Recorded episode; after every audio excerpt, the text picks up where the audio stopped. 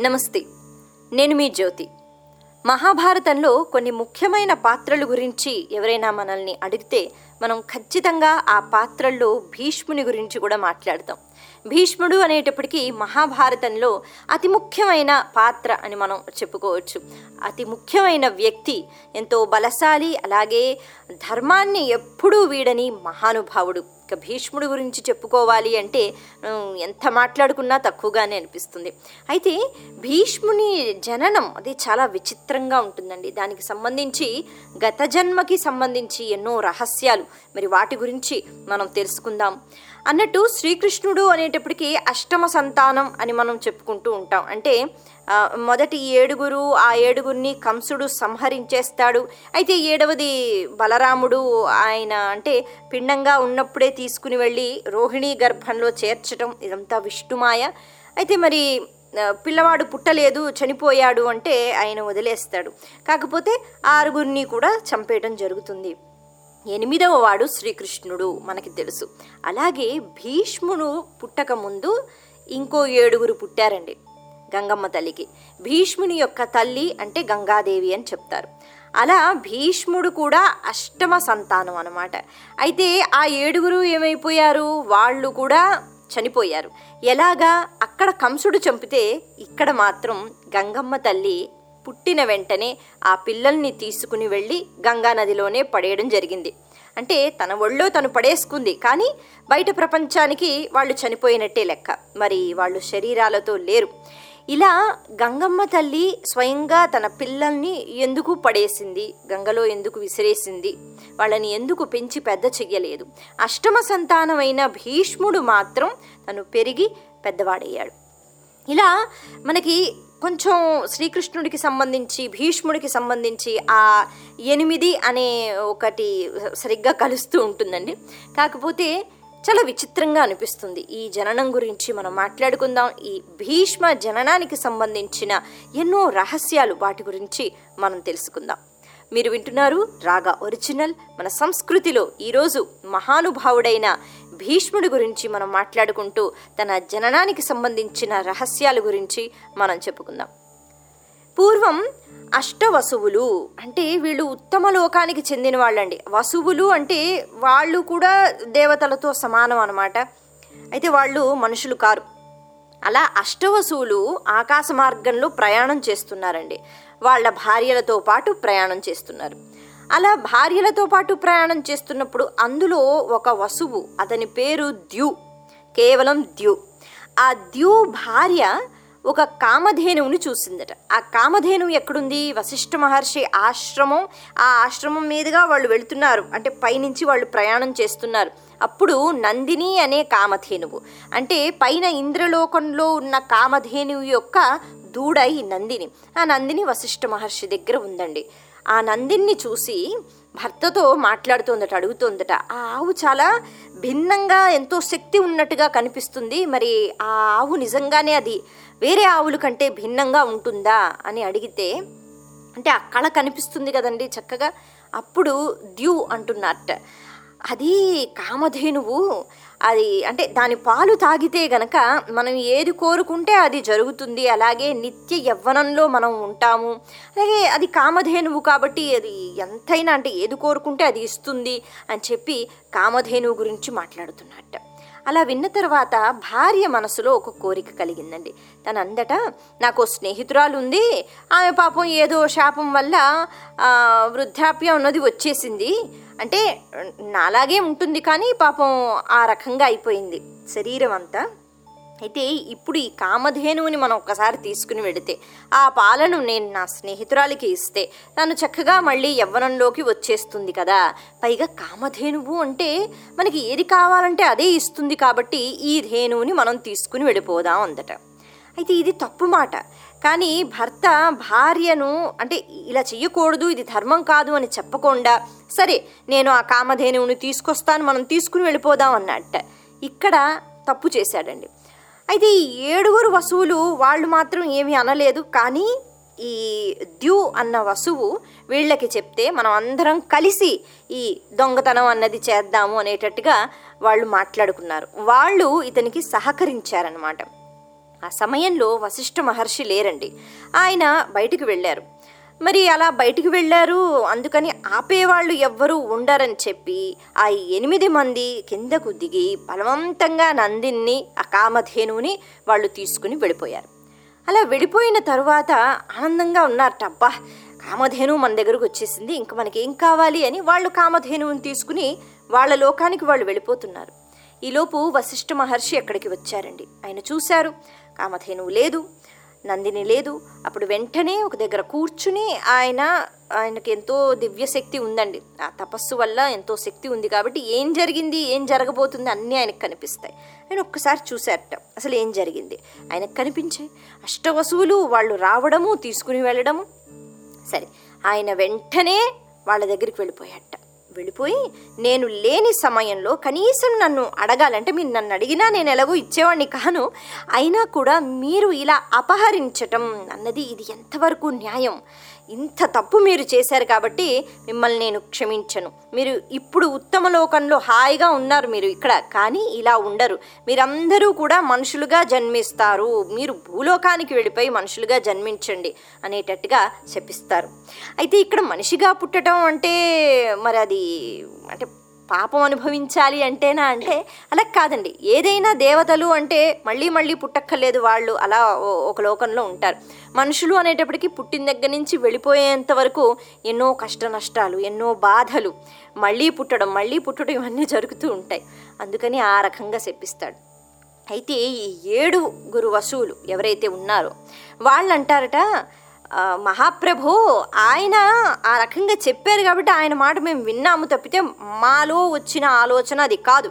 మాకు ఆ దుర్బుద్ధి పుట్టలేదు. అదిగో ఎనిమిదవ వసువు అలాగే అతని భార్య వీళ్ళిద్దరు అనుకున్నారు. ఇక మమ్మల్ని సహకరించమన్నారు. మేము ఏం చేయలేక సహకరించాము. కానీ ఆ దుర్బుద్ధి అన్నది మాత్రం మాలో పుట్టలేదు. అందుకని మీరు ఈ శిక్ష అన్నది ఒకలాగా మీరు విధించటం న్యాయం కాదు. వారికి మీరు ఎక్కువ శిక్ష వేయండి మాకు కొంచెం తక్కువ శిక్ష వేయండి అని వాళ్ళు ప్రార్థించారట. వశిష్ఠ మహర్షికి తెలుసండి ఎవరి మనసులో ఏది ఉందో. మరి ఆయన తెలుసుకున్నాడు. ఈ ద్యూ అనే వసువు తన భార్య చెప్పటం వల్ల వాళ్ళిద్దరి వల్ల ఈ అపహరణ అన్నది జరిగింది. అయితే ఆయన అంటాట సరే. మీ ఏడుగురు అంత తప్పు చెయ్యలేదు కాబట్టి మీరు సహకరించారు అది తప్పే. మీరు పుడతారు కానీ పుట్టిన వెంటనే మీరు మళ్ళీ మరణిస్తారు. అలా మరణించిన తర్వాత మానవ శరీరాన్ని విడిచిపెట్టేస్తారు కదా మరణించడం అంటే. అప్పుడు మళ్ళీ మీరు వసువులుగా మీ లోకానికి మీరు చేరుతారు.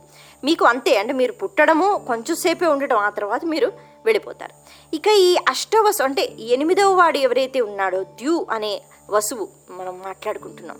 అతనికి మాత్రం చెప్తాట నీకే ఈ దుర్బుద్ధి పుట్టింది కాబట్టి నువ్వు భూలోకంలో పుట్టి దీర్ఘాయుషుతో నువ్వు బతుకుతావు. అయితే నువ్వు చక్కగా ధర్మాత్ముడు అవుతావు. వశిష్ఠ మహర్షి ఆయన శపించాడే కానీ ఆయన ఎన్నో వరాలు అక్కడే ఇచ్చేశాడండి. నువ్వు ఎలా ఉంటావు? దీర్ఘాయుషుతో ఉంటావు. నీకు అన్ని ధర్మశాస్త్రాలు తెలుస్తాయి. నువ్వు చాలా ధర్మబద్ధంగా ఉంటావు. అలాగే అన్ని విద్యలు అంటే ధనుర్విద్య విద్య విద్య అన్ని విద్యలు కూడా నీకు వచ్చేస్తాయి. ఇలా నువ్వు మనిషిగా పుట్టినా కూడా మనుషుల్లో ఉత్తముడు అనేటప్పటికీ నీ గురించి మాట్లాడుకుంటారు. తరతరాలు నీ గురించి మాట్లాడుకుంటారు. అలాగా అంత ఉత్తమ స్థాయికి వెళతావు. మనిషిగా నువ్వు పుట్టిన ఉత్తమ స్థాయికి వెళతావు. అయితే నీకు సంతానం మాత్రము ఉండదు అన్న విషయం. అంటే ఇది వరమా లేకపోతే శాపమా అని మనకు అనిపిస్తుంది కానీ ఇవన్నీ గుణాలు అప్పుడే వశిష్ఠ మహర్షి ఆ వసువుకి ఇవన్నీ నీకు ఉంటాయి అనేటట్టుగా ఆయన చెప్పి నువ్వు మాత్రం భూలోకంలో జన్మించి ఎక్కువ రోజులు ఉంటావు. ఎన్నో సంవత్సరాలు ఉంటావు అని చెప్తారండి. ఆ కారణంగా ఈ అష్టవసువులు అప్పుడు భూలోకానికి వస్తున్నారట.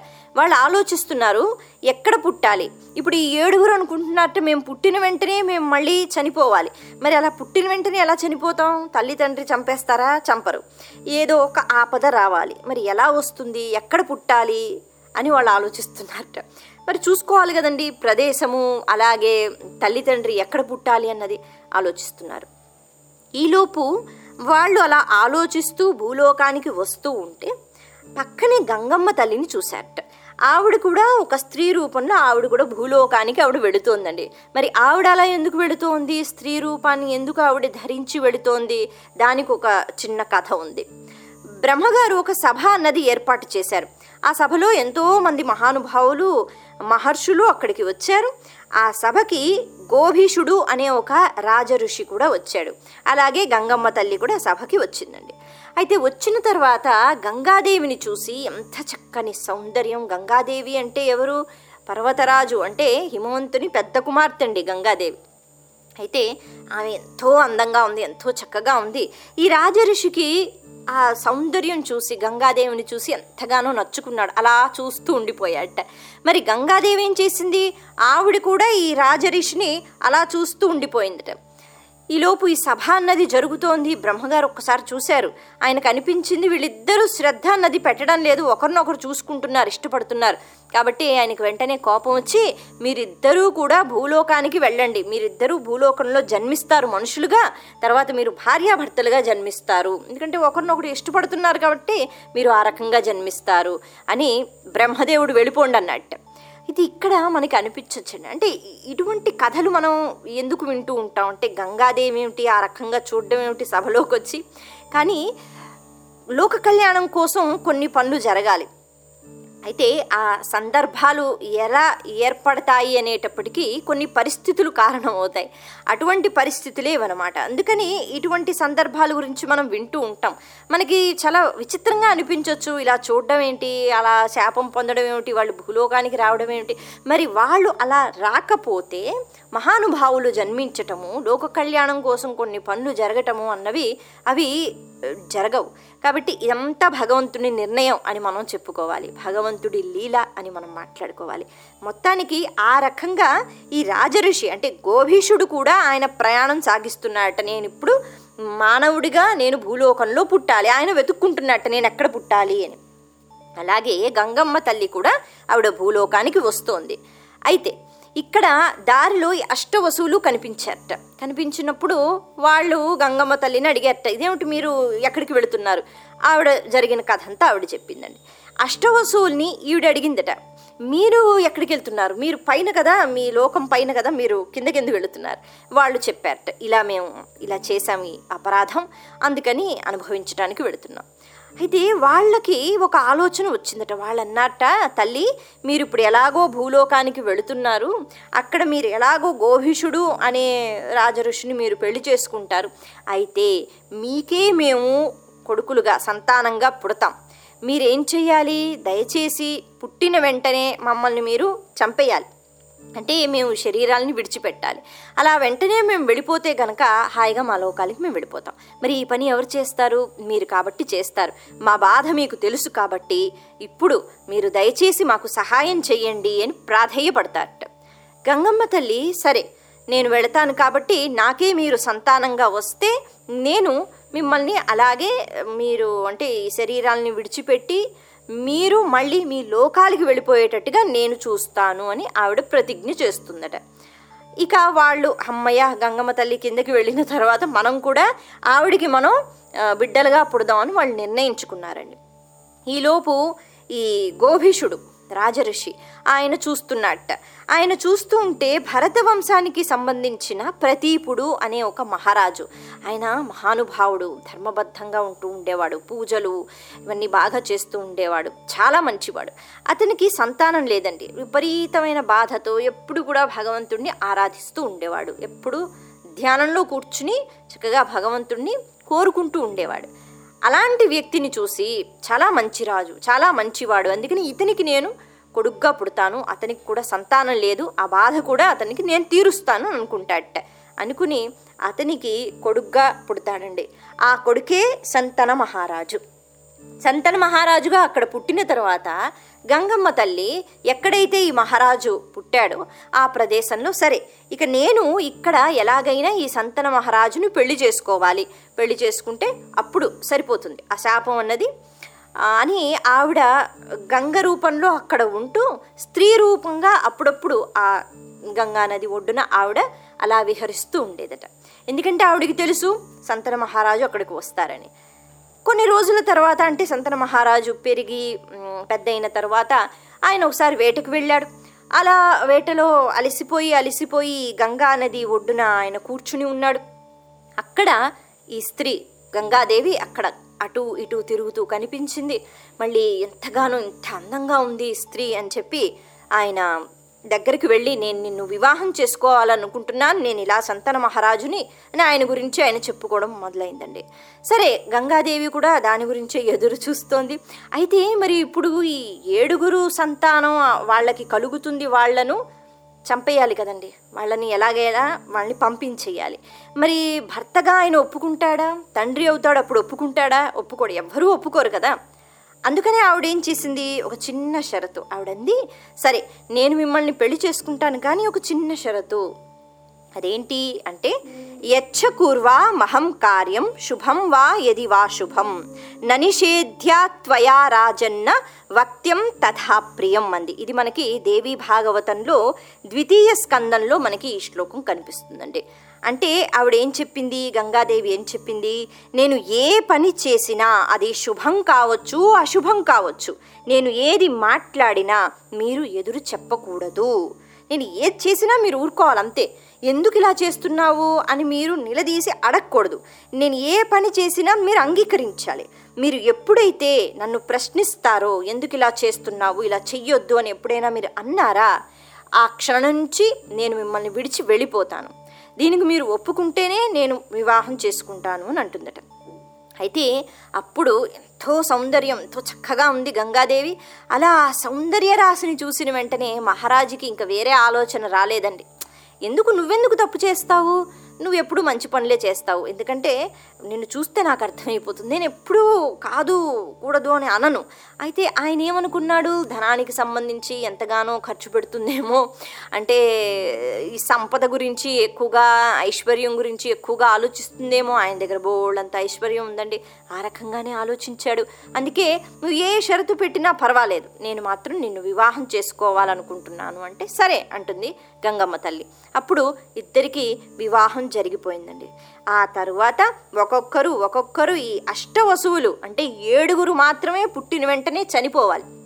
కాబట్టి వాళ్ళు పుడుతున్నారు. అలా పుట్టిన వెంటనే మొట్టమొదటి కొడుకు పుట్టిన వెంటనే సంతన మహారాజు ఎంతగానో మురిసిపోయాట మొదటి సంతానం అది కూడా కొడుకు అన్న వెంటనే ఆయన చాలా మురిసిపో విపరీతంగా దాన ధర్మాలు చేసేసి అంగరంగ వైభవంగా అసలు నాకు కొడుకు పుట్టాడు కొడుకు పుట్టాడని మురిసిపోతూ ఉంటే గంగమ్మ తల్లి ఆ పుట్టిన పిల్లవాడిని తీసుకుని వెళ్ళి గంగానది దగ్గరికి వెళ్ళి అలా విసిరేసిందట. విసిరేసిన వెంటనే ఆశ్చర్యం. కానీ మహారాజు ఏం అడగకూడదు. ఎందుకంటే ఎప్పుడైనా ఎందుకు ఇలా చేస్తున్నావు అని ప్రశ్నిస్తే ఆవిడ వెళ్ళిపోతుంది. ఆవిడ మీద ఇష్టం. ఏం అనలేదట. ఎందుకు? ఎవరికీ అర్థం కాలేదు. కానీ ఆవిడ ఏం చెప్పదు. అయిపోయిందండి. అలా ఒకటి రెండు మూడు నాలుగు ఐదు ఆరు ఏడు. ఏడుగురు పుట్టారు. ఆ ఏడుగురిని కూడా అలా పుట్టిన వెంటనే ఆవిడ ఏమాత్రము చూసుకోకుండా అలా తేవడము గంగా నదిలో పడేయటం. అంటే గంగా నదిలో పడేసింది అంటే ఆవిడలోనే ఆవిడ ఒళ్ళోనే వెళ్ళిపోతున్నట్టు. కానీ ఆ శరీరంతో పుట్టారు మనుషులుగా పుట్టారు కాబట్టి అలా నదిలో విసిరేస్తే ఏమవుతారండి చనిపోతారు. అలా చనిపోయి వాళ్ళు వాళ్ళ ఉత్తమ లోకాలకు వాళ్ళు వెళ్ళిపోయారు. వసువులుగా మళ్ళీ వెళ్ళిపోయారు. ఇక ఎనిమిదవ వాడు. ఎనిమిదవ వాడు మాత్రం భూమి మీద ఉండాలి చనిపోకూడదు. సరే ఈ ఏడుగురిని చంపేసిన తర్వాత ఆఖరికి ఎనిమిదవ సంతానం. అది పుట్టిన వెంటనే మళ్ళీ గంగమ్మ తల్లి పిల్లవాడిని తీసుకుని గంగా నది దగ్గరికి వెళుతుంటే ఈసారి సంతన మహారాజు ఊరుకోలేదండి. ఇంక నా వల్ల కాదు. అసలు నువ్వు తల్లివా రాక్షసివా? ఒక రాక్షసి కూడా ఇంత దారుణంగా ఆలోచించదు. అలాంటిది నీ బిడ్డలు. నీ బిడ్డలను నువ్వు అలా తీసి ఎలా పడేయగలుగుతున్నావు? అంటే ఇటువంటి బుద్ధి నీకు ఎలా వచ్చింది? అని చెప్పి ఆయన అడుగుతాడట చాలా బాధతో. అప్పుడు గంగాదేవి జరిగిన విషయం చెప్తుందండి. అసలు మీరెవరు? మీరు ఒక రాజఋషి అని చెప్పి నేనెవరు? నేను ఎందుకు వచ్చాను అది కూడా చెప్పి వీళ్ళు అష్టవసువులకి నేను మాట ఇచ్చాను. అందులో ఏడుగురు పుట్టిన వెంటనే వాళ్ళు వెళ్ళిపోవాలి వాళ్ళ లోకాలకి. వాళ్ళు వాళ్ళ లోకాలకి వెళ్ళిపోవాలి వాళ్ళు సహాయం చెయ్యమన్నారు నేను ప్రతిజ్ఞ చేశాను కాబట్టి వాళ్ళని పంపించేశాను. ఇక ఇప్పుడు అంటే రాజుకి కూడా ఆ ఎనిమిదవ సంతానం వచ్చేటప్పటికి అక్కడ అడగాలని అనిపించిందండి. ఇది కూడా భగవత్ సంకల్పం అది. ఇప్పుడు మీరు అడిగారు అయితే ఈ ఎనిమిదవ సంతానాన్ని నేను పెంచుతాను. నేనే పెంచుతాను. అయితే నేను పెంచుతాను అంటే నా దగ్గర ఉండడు నేను వశిష్ఠ మహర్షి దగ్గర పంపిస్తాను. ఎన్నో ధర్మ సూక్ష్మాలు నేర్పిస్తాను. అలాగే నేను తన్ని ఇంకా అంటే కేవలం ఒక విద్య అనే కాకుండా ఎన్నో విద్యలు నేర్పించడానికి నేను పరశురాముడి దగ్గర కూడా పంపిస్తాను. అస్త్ర విద్యను నేర్పిస్తాను. ఇలా అన్ని విద్యల్లోనూ చక్కగా పాండిత్యాన్ని సంపాదించిన తర్వాత ఈ కొడుకుని మన కొడుకుని నేను మీకు అప్పచెప్తాను. అయితే మీరు నన్ను అడిగారు కాబట్టి ప్రశ్నించారు కాబట్టి ఈ క్షణమే నేను వెళ్ళిపోతున్నాను అని ఆవిడ గంగా నదిలోకి ఆవిడ అలా వెళ్ళిపోయిందట ఆ బిడ్డను తీసుకుని. మరి ఆ బిడ్డ ఎవరో కాదు భీష్ముడు. కొన్నాళ్ళ తర్వాత పరశురాముడి దగ్గర ఎంతో విద్యను నేర్చుకున్నాడు భీష్ముడు. అలాగే వశిష్ఠ మహాముని దగ్గర కూడా ఎన్నో విద్యలను నేర్చుకున్నాడు ధర్మ సూక్ష్మాలు నేర్చుకున్నాడు. అందుకని మహానుభావుడయ్యాడు. అయితే ఇవన్నీ నేర్చుకున్న తర్వాత మళ్ళీ గంగమ్మ తల్లి తన కొడుకుని బయటకు తెచ్చి విడిచిపెట్టిందట. ఆ గంగా నదిలోంచి కొడుకు బయటికి వచ్చాడు. అలాగే సంతన మహారాజు ఒకరోజు అలాగా విహరిస్తూ ఉంటే ఆయనకి మళ్ళీ అప్పచెప్పేసింది. ఇదిగో మన కొడుకు భీష్ముడు మరి మీకు చెప్పినట్టుగానే అన్ని విద్యలు నేర్పించాను ఇప్పుడు మీకు అప్పచెప్తున్నాను. ఆ రకంగా ఎనిమిదవ సంతానం అయిన భీష్ముడు మాత్రము దీర్ఘాయుషుతో తను బతకడం జరిగింది. ఎన్నో విద్యలు అలాగే ఎంతో తేజస్సు ఎంతో శక్తితో తను జన్మించడం జరిగింది. ఇక ఆ ఏడుగురు ఎవరైతే ఉన్నారో వసువులు వాళ్ళు పుట్టి చనిపోయి వాళ్ళ లోకాలను వాళ్ళు చేరుకున్నారు. ఇదండి భీష్ముడు పుట్టడం వెనక ఇలా ఎన్నో రహస్యాలు దాగి ఉన్నాయన్నమాట. మీరు వింటున్నారు రాగా ఒరిజినల్.